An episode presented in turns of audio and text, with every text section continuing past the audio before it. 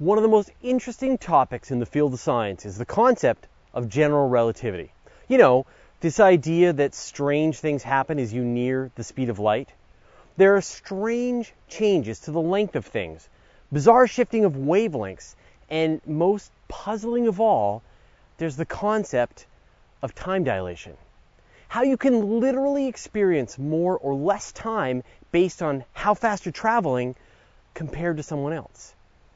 And even stranger than that, as we saw in the movie Interstellar, just spending time near a very massive object like a black hole can cause these same relativistic effects because mass and acceleration are sort of the same thing.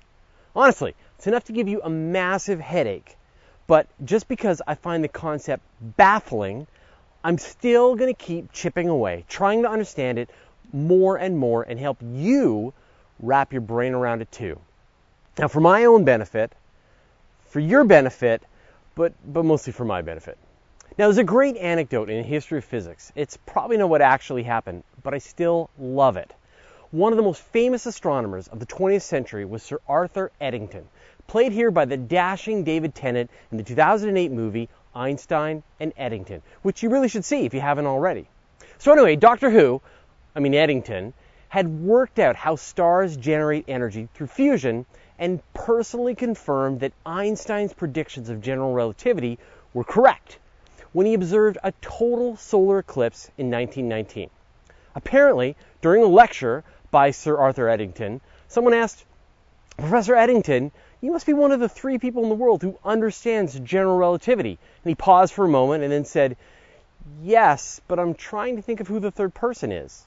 Now, it's definitely not me, but I know someone who does have a handle on general relativity, and that's Dr. Brian Koberlein, an astrophysics professor at the Rochester Institute of Technology. He covers this topic all the time on his blog, One Universe at a Time, which you should totally visit and read at briankoberlein.com. In fact, just to demonstrate how this works, Brian has conveniently pushed his RIT office to nearly light speed and is hurtling towards us right now. Hi, Brian. Welcome to the Guide to Space. Hi, Fraser. Thanks for having me. If you can hang on one second, I just have to slow down. What just happened there? Why, why were you all slowed down? It's actually an interesting effect known as time dilation.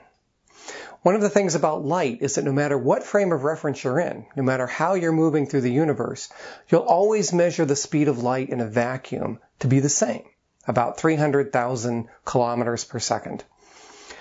And in order to do that, if you are moving relative to me, or if I'm moving relative to you, our references for time and space have to shift to keep the speed of light constant, as I move faster away from you, my time, according to you, has to appear to slow down.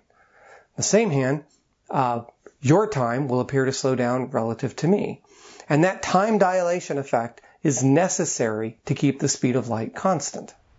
So does this only happen when you're moving? Time dilation doesn't just occur because of relative motion. It can also occur because of gravity. Einstein's theory of relativity says that gravity is a property of the warping of space and time. So when you have a mass like Earth, it actually warps space around it and time. So if you're standing on the Earth, your time appears to move a little bit more slowly than someone up in space because of the difference in gravity. Now, for Earth, that doesn't really matter that much, but for something like a black hole, it could matter a great deal. As you get closer and closer to a black hole, your time will appear to slow down more and more and more. And what would this mean for space travel?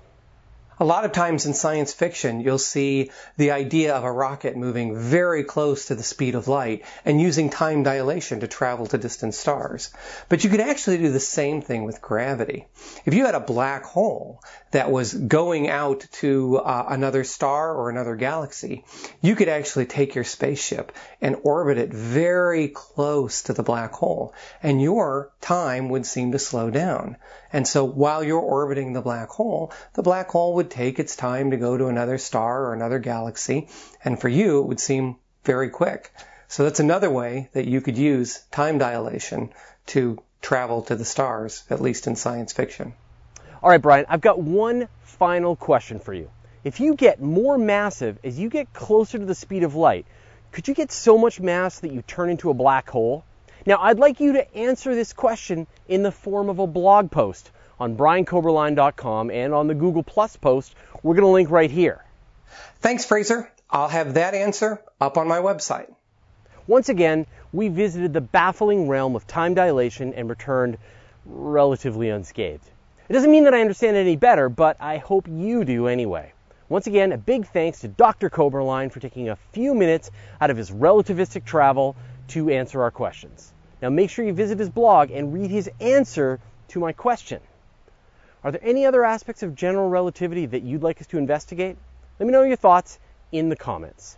In our next episode, we wonder what might happen if the Earth stopped suddenly in its orbit and fell down into the sun.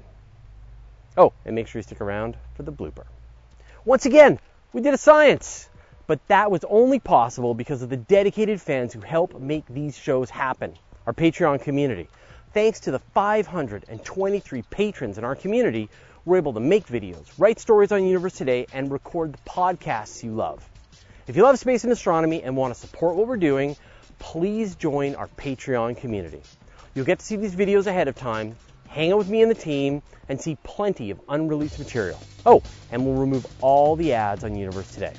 And we'd like to thank Mary Brosnan, Patrick Gerald, and the rest of the members who support us in making great space and astronomy content. Want to get on the action? go to patreon.com slash universe today. Let me know your comments. Mm.